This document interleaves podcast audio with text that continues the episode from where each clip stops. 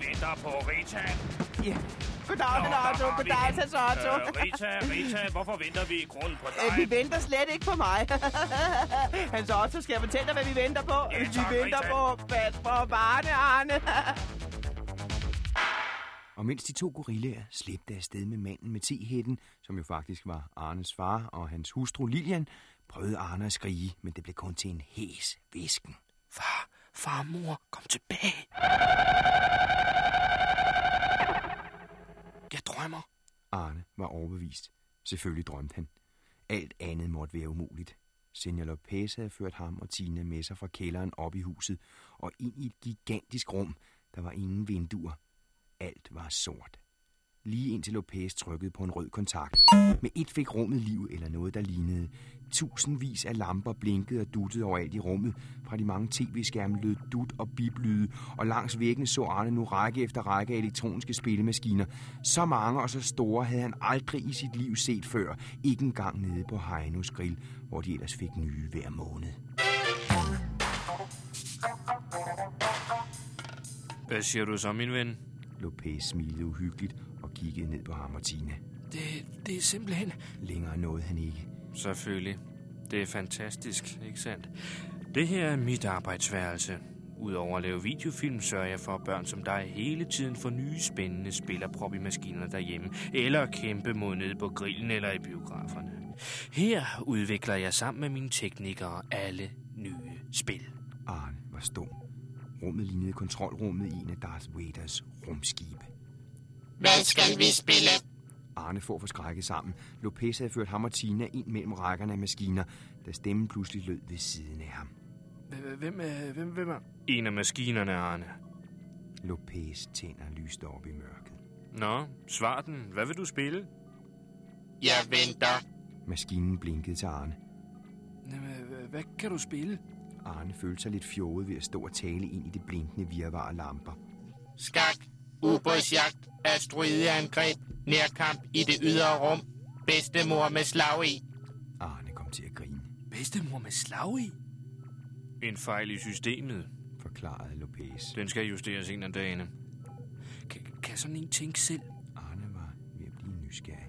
Aldrig. Lopez var grav alvorlig. Det er dig, der bestemmer.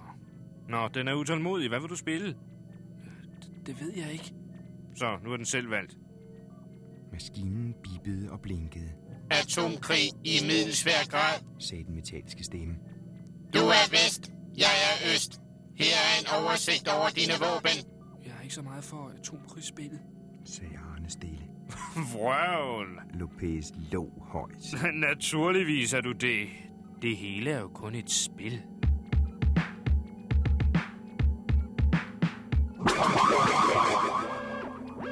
New York udslettet, Atlanta udslettet, Europa ude af spillet. Lopez nulstillede maskinen. Bedre held næste gang, sagde han til Arne, der i løbet af et kvarter havde udslettet alt liv vest for Berlin. Lopez havde sat sig i en af de store sorte læderstole, der var placeret lige midt i rummet. Sæt jer ned, begge to. Det var ikke et tilbud, det var en ordre. Det er her, du skal arbejde, Arne. Når hvis ikke Tina skal få det meget dårligt lige pludselig, må du hellere gå ind på mit tilbud. Lopez stirrede ham fast lige ind i øjnene. Meget arbejde her? Arne var forvirret. Du elsker jo elektroniske spil, ikke sandt? Og det var jo ikke helt løgn. Arne havde personrekord med Harrys score på seks hundrede af Storkøbenhavns seks hundrede femogfyrre grillbarer. Du skal hjælpe mig med at finde på og afprøve nye spændende spil. Og jeg vil råde dig til at sige ja.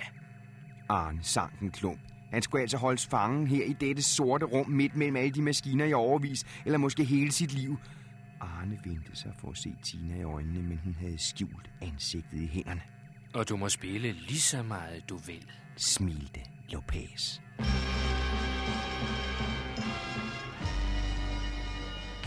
Hvordan skal det hele ende?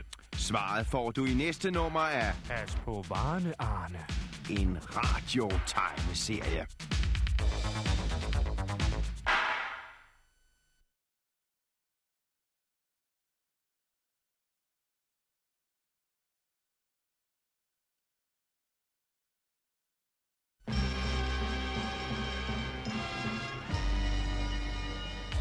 Hvordan skal det hele ende? Svaret får du i næste nummer af... Pas på varerne, Arne. En radiotegneserie. Arne sang en klump. Han skulle måske holdes fangen her i det her sorte rum midt mellem alle de maskiner i overvis, eller måske hele sit liv.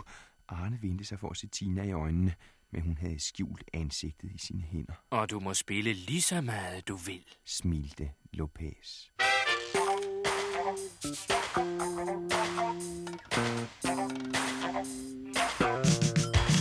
Altså, vi må skrive til de to idioter, der laver det her lort.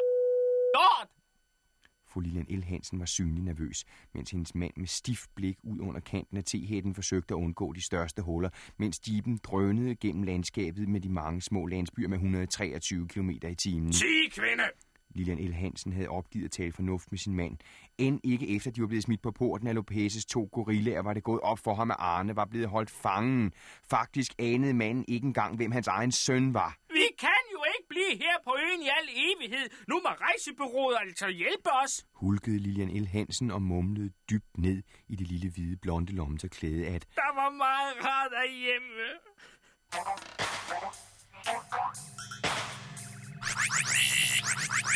Ammunition. Opbrugt. Fyldt op på base tre. Arne baksede med styrepinden, men asteroiderne havde snart smadret alle hans rumskibe. Han sad mutters alene i det store kommandocentral, omringet af elektroniske spil.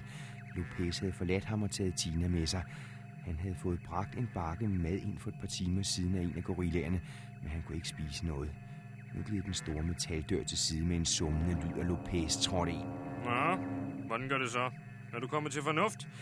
Jeg kan fortælle dig, at Tina har det fint, og det vil hun blive ved med, indtil du bærer dig dumt af. Lopez satte sig ind af stolene ved siden af ham. Men vi har brug for Harrys program. Det indeholder en masse nye spil, som jeg kan tjene mange penge på. Hvor gemmer du det, Arne? Arne svarede ikke. Han stirrede træt ind i den lille skærm, hvor det sidste hans rumskib eksploderede i ti tusind stykker. Game over, game over, game over. Lopez lukkede for maskinen. Det skal vel nødgå dig sådan i virkeligheden. Lopez lagde faderlig sin solbrændte hånd med guldringen på Arnes spændte skulder. Vær nu ikke dum. Her findes faktisk kældre, som ikke kun er filmkulisser. Jeg ved ikke, hvad du taler om, sagde Arne irriteret og rev sig løs. Jeg ved i det hele taget ingenting om noget, og jeg er godt træt af dit sindssyge hus med alle dine idiotiske spil. Lopez bed sig et øjeblik i underlæben, så åndede han tungt og trykkede på en gul knap på læderstolens armlæn. Arne stivnede. Lopez kiggede ham stift i øjnene, og selv her i halvmørket mellem de blinkende maskiner kunne Arne se, at han ikke så særlig venlig ud. Metaldøren gled til side. En mand i hvid kittel trådte ind i lokalet. Lopez hilste overhovedet ikke på ham, og Arne havde aldrig set ham før. Manden havde en hvid kittel på og bare solbriller. Han gik bestemt hen over det sorte gulv midt mellem de to rækker spillemaskiner. Han gik direkte hen til Arne. Det irriterede Arne, han ikke kunne se mandens øjne. I stedet så han spejlbilledet af en forpjusket og meget træt dreng i de mørke solbrilleglas. Og nu opdagede Arne, at manden havde noget i den højre hånd. Nej, nej, tænkte Arne. Det, det, det må I ikke, bad han, da manden greb om hans ene arm og førte injektionssprøjten ned mod den.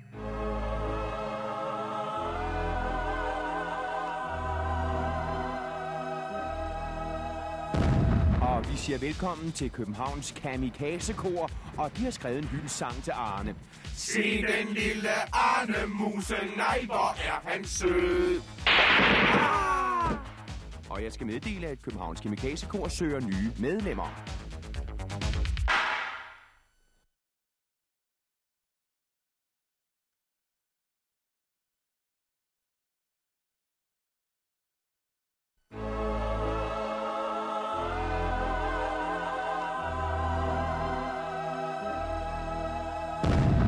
Eftermiddag siger vi til den kendte radiotegneserie-ekspert Robert Rar. Og hvad er det, der er så godt ved Pas på varerne, Arne? Det gode ved den serie er, at den altid varer maksimalt fire minutter. Ja, vi siger tak til dig ved at vende jer og sætte dig hen på den lem derhen. Øh, falder jeg så ned? Ja, det gør du lige glimmer netop. Glimmer det, glimmer det.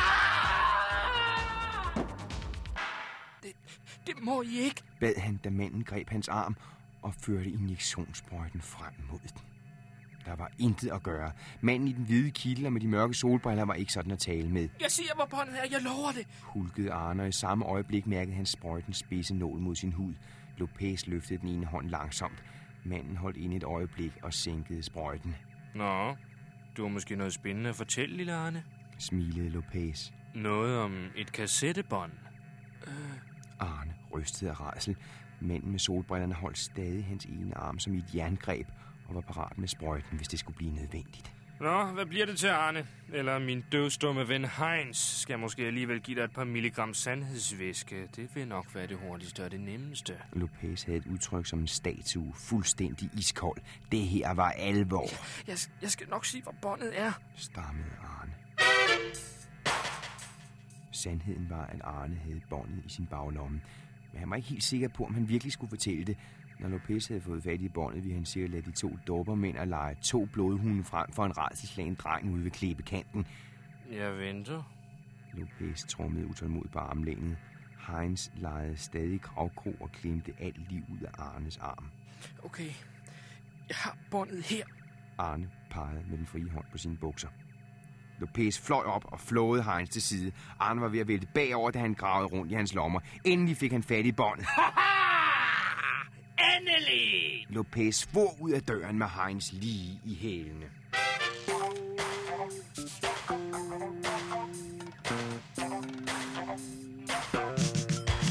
Hvad vil du spille? Arne for sammen. Den store metaldør var lukket for næsen af ham, og nu sad han helt alene mellem alle maskinerne. Spillet var ude. Hvad vil du spille?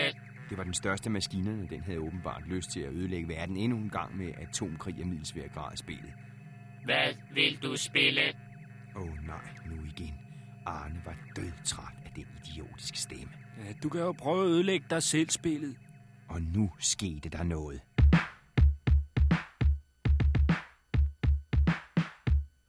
Hele rummet syede og bippede. En tyk røg begyndte at stige op fra de mange rækker af maskiner. Ødelæg mig selv spillet i fuld gang, stønnede Darth Vader stemmen. Arne for op. Den store maskine var i fuld alvor ved at slette alle programmer, som Lopez og hans kompaner gennem tiden havde konstrueret. De mindste maskiner røg først. Deres elektronhjerner var åbenbart ikke store nok til at hamle op med den talende gigant. Med en dyb lyste de op og gik derefter helt ud. Række for række slukkedes maskinerne.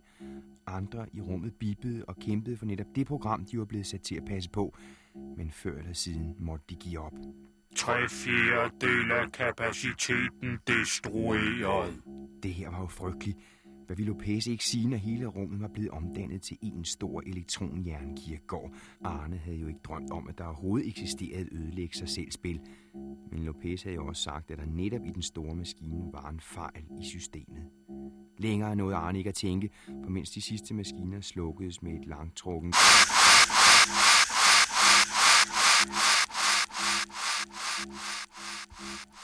Gled den store metaldør til side.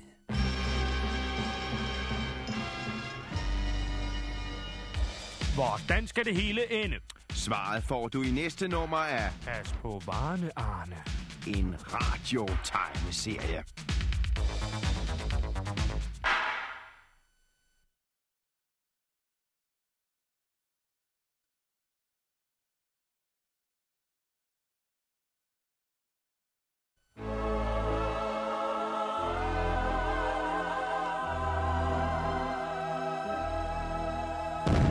Velkommen til den store tegneseriehelt Arne, og du er med en kendt radiotegneserie. Øh, øh, ja, det er. Øh.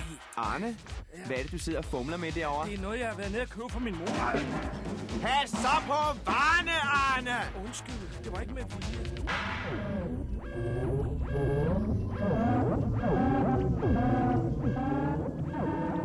Det her var jo frygteligt.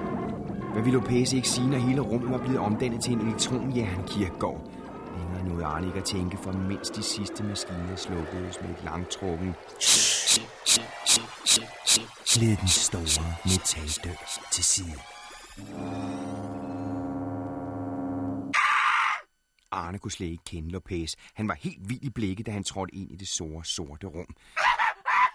Alle resterne af det, der engang var en hær af superintelligente elektronhjerner, var fuldstændig destrueret. Du er galt, dreng! Du er galt! Du er galt! Lopez kastede sig med et skrig ned på det glatte gulv og lod sig hulkende glide hen til den største af maskinerne. Ødelæg mig selv spillet fuldført! og så slukkedes de mange lamper med en sydende lyd.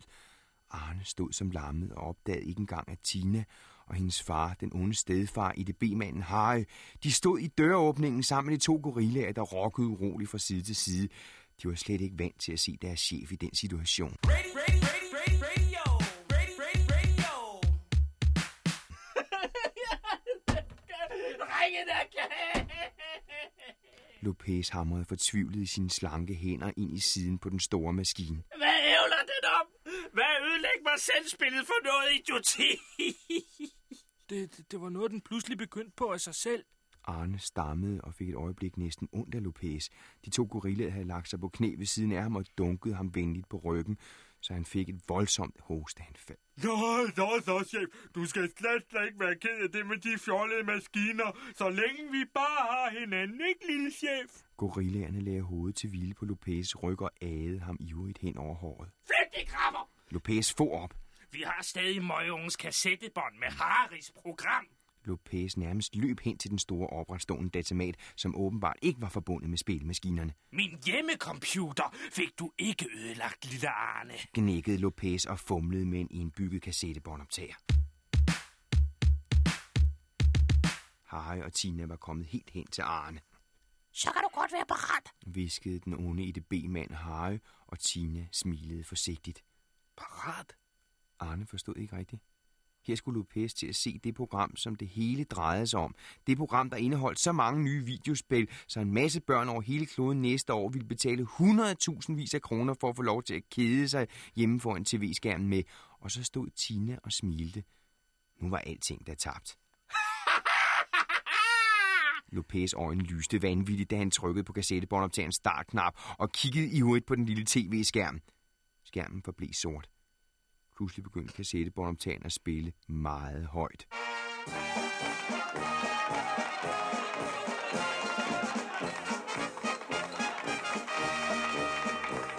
Jeg har været på turné.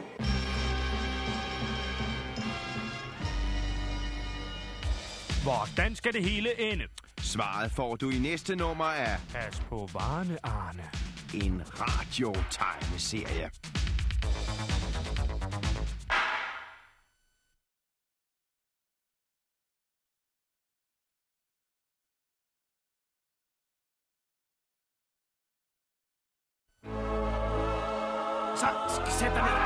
Sæt dig ned. Sæt dig ned. Sæt dig ned derovre. Sæt dig ned derovre. Der. Hvad er meningen? Hvad er meningen? Ja, god eftermiddag og velkommen til Mød Stjernerne. Og i dag skal vi møde en rigtig stjerne, Sophia Loren. Jeg er i hvert fald ikke Sophia Loren. Jeg er murarbejdsmand Johnny Hansen. Ved du ikke nok med Sophia Loren? Vi kan ikke skaffe hende. Ved du ikke nok med Sophia? Ved du ikke nok med Sophia Loren? Jeg bliver så glad, hvis du er Sophia Loren. Okay, jeg er Sophia Loren.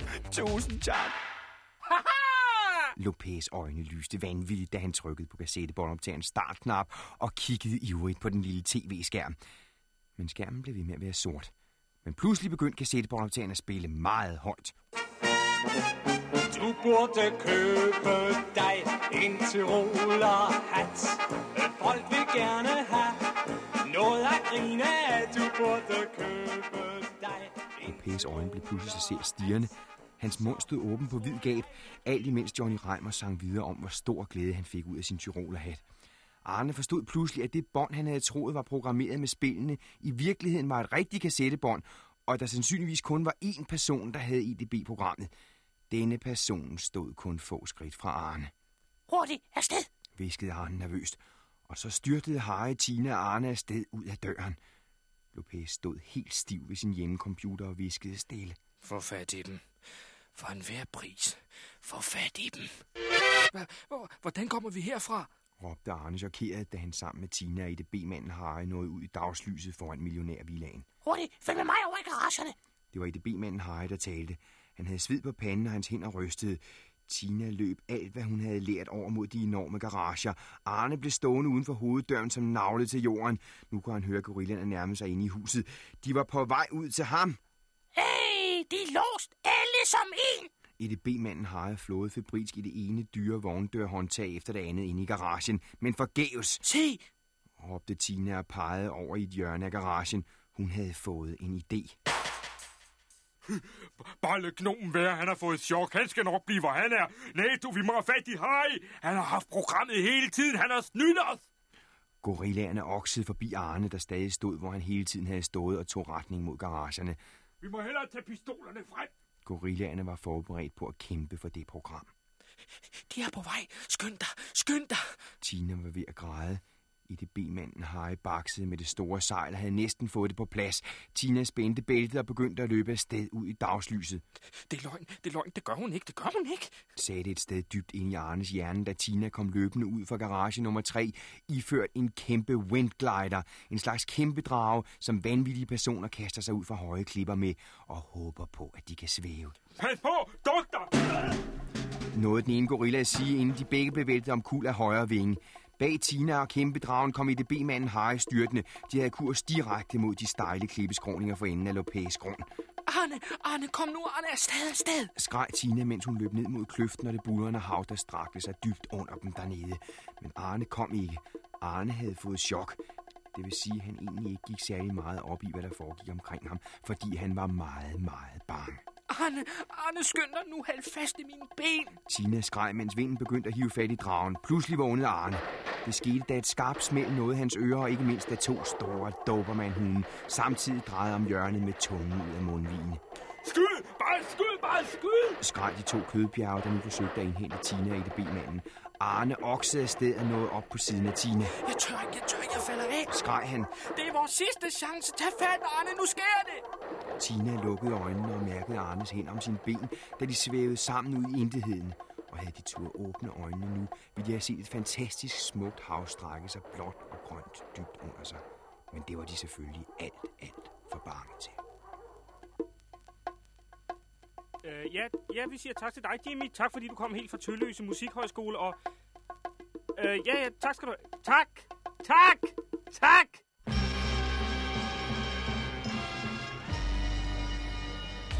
Hvordan skal det hele ende? Svaret får du i næste nummer af... Pas på varerne, Arne. En radiotegneserie.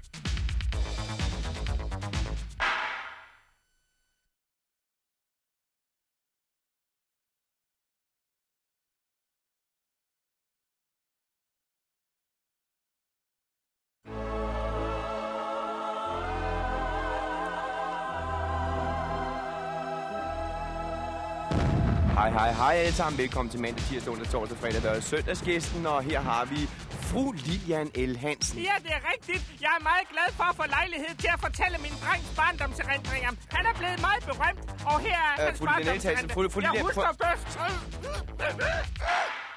Det er vores sidste chance. Tag fat, Arne. Nu sker det, nu sker det. Tina lukkede øjnene og mærkede Arnes hænder om sine ben, da de svævede sammen ud i intetheden.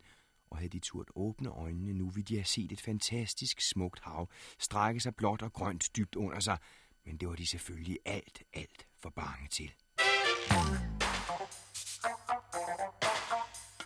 Øh, hvorfor siger du ikke noget? Sig noget. Hvad skal jeg sige? Det er jo slut. De er jo lige sluppet afsted den der sådan vindglider eller hvad. Slut? Ja. Det er dels ikke slut. Vi skal fortælle en hel masse mere om Børge L. Hansen. Eller... Mm. Øh, ja, undskyld. Paven i Rom. Og om Lillian L. Hansen, og ikke mindst om, hvor i alverden I D B-programmet er henne i verden. Videre! Radio, radio, radio, radio, radio, radio. Hjælp! Hjælp! Mine kræfter slipper op! Arne lukkede øjnene op. Var det ikke? Jo! Dernede under, med hænderne om Arnes beskidte kondisko, hang Tinas onde stedfar, I D B-manden og I D B-tyven Harry, og glodede så underligt anstrengt opad mod Tina og ham selv. Hej, hej, du er nødt til at holde fast, Harry. Tina var ved at græde. Selv hang hun godt fastspændt i et særligt bælte under dragen. Men hun havde en dreng og en voksen mand på slæb, og det gjorde det hele til en meget vanskelig sag at styre. Vi går ned på den nærmeste sandstrand. Det var mig selv, der havde programmet. Det med båndet var kun et trick for at aflede opmærksomheden fra mig selv. Her er det rigtige program. Kig, kig! Råbte den triumferende I D B-Harry nede fra bunden af Arnes kondisko, og så hev han en meget tynd plastikplade frem med den ene hånd. Ja, jeg har haft den klippet fast under min sko hele tiden, men nu skiller jeg mig af med det.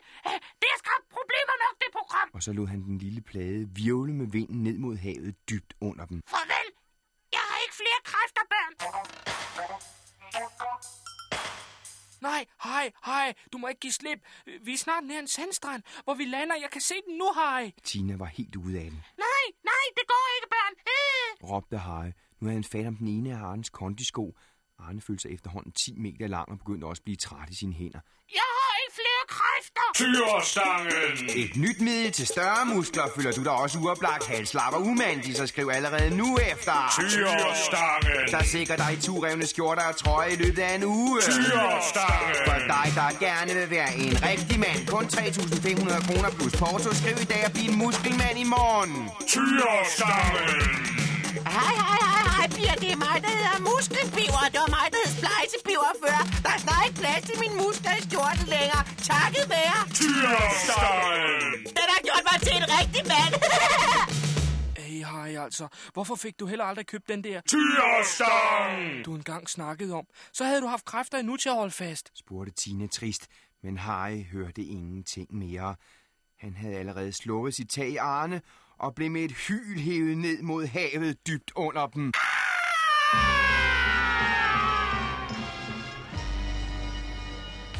Hvordan skal det hele ende? Svaret får du i næste nummer af... Pas på varerne, Arne. En radiotegneserie.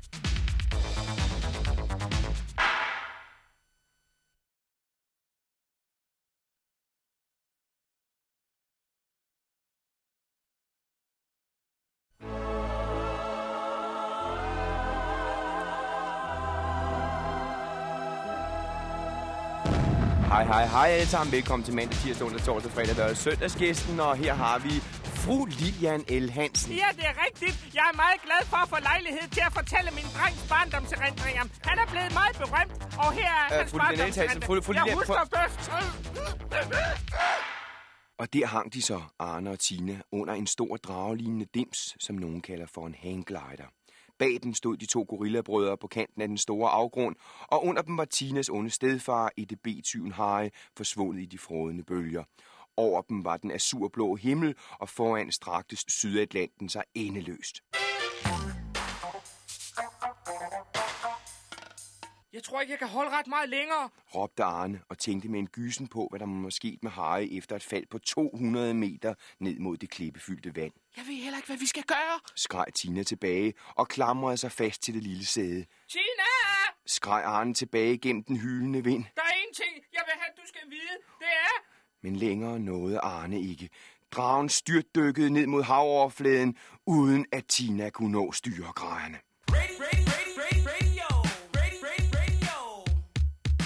Ja, det var så det. Så kan vi godt pakke skødmaskinerne sammen, men... Ja, hvad mener du med det? Ja, historien er jo slut. Han er... Det, det hvad mener du med, at historien er slut? Jeg mener, at om ti sekunder, så rammer Tina og Arne vandoverfladen med en fart af to hundrede og treogtredive kilometer i timen. Og der er ingen grund til at gå nærmere i detaljer om, hvordan man ser ud efter sådan en tur, vel? Jeg synes, vi skal sige, at historien er slut. Her, færdig.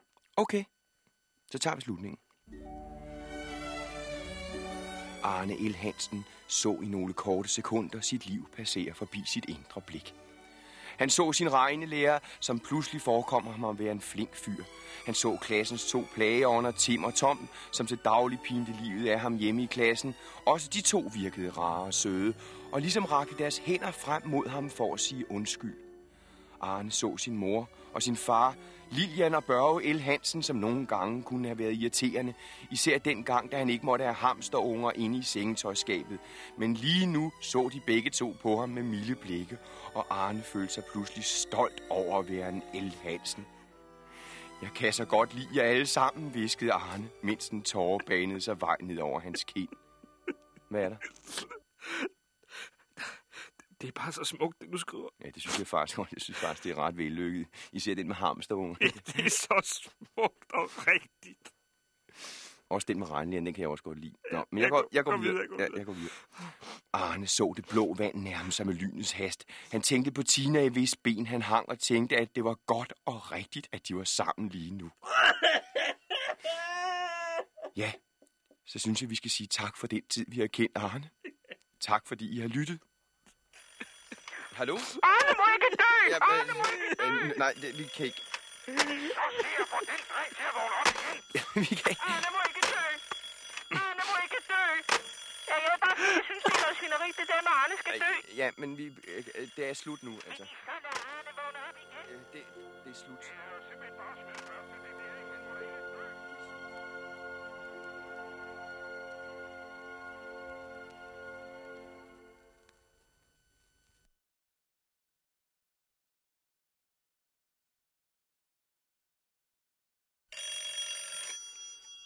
Hallo, det er børneradio?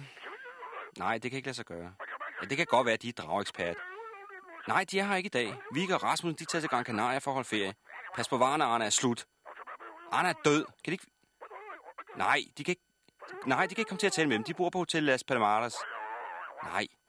Nej, jeg er bare tekniker. Nej, kan de ikke... Okay, nu skal jeg prøve at stille dem om. Nu ved jeg sådan ikke, om jeg skulle tage mig sådan en Cuba Libre, sådan en ananas fyldt med rom og cola, det, det, det. eller en drej martini. Nej, ikke. Du, nu har du fået fem af hver. Nu skal vi... Det er et fantastisk... Der er mange forskellige. Jeg, jeg, jeg skal have en... Har du set hende, har du set hende derovre? Øj. Ja, ja, ja, ja, ja, ja, ja, ja, ja. Så sig lige hende. Por favor, mister Rasmussen, telefon, Copenhagen. Hvem er Rosa Højt? Jeg sidder lige herovre, jeg sidder lige herovre. Jeg sidder... Giv mig bare den. Jeg har en telefon til jer. Det er noget med en... Det, det her, det her, det er forkert. Det er helt forkert. Altså, det er ikke Radio Rita, det her. Altså, det er ikke noget med, man har opfundet i denne kafeteria, som i virkeligheden er et radiostudie, hvor man så sidder og snakker. Vi er rigtig på ferie på Gran Canaria. Okay, giv mig den telefon. Jeg tror, jeg tager den til. Gracias, gracias. Øh, send mig lige en til de der Cuba Libre, der med ananas. Lad mig høre dem der. Ja, hallo. Hallo. Mit navn er Børge L. og jeg er drageekspert. Øh, det drejer sig så, så om den måde, som Arne L. Hansen døde på. Det kan slet ikke lade sig gøre. Det er umuligt. Ja, hvad mener de med, det er umuligt? Altså, han er jo lige styrtet ned i bølgerne i Sydatlanten med to hundrede og treogtredive kilometer i timen. Nej, nej, nej. Altså, nu skal I høre her. Jeg har regnet på sagen her, og det viser sig, at indfaldsvinklen, det var jo et parabel med en koordinat syv komma fem gange fem komma seks plus otte i tredje. Ja, hvad så? Så enkelt er det. Ja, hvad? Altså, det giver jo ikke, overhovedet ikke, to hundrede og treogtredive kilometer i timen. Det kan de da godt se, menneske. Det giver en indflyvningshastighed på enogtyve kilometer i timen. Og det er næsten som at dale ned på vandet. Det er der ikke nogen flue, der dør af, vel? Øh, vil det sige, at Arne ikke er død? Hvad foregår her? Jeg skal hen sin. Jeg skal... Arne er ikke død.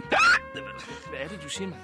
Ja, han er dalet ned på vandet og ligger nu og roder rundt ude i vandet, ude i Sydatlanten, ude ved siden af hangglider. Hvad betyder det? Det betyder, at vi skal hjem med maskinen i aften og skrive hele natten til et nyt afsnit til i morgen. Åh oh, nej. Ikke det.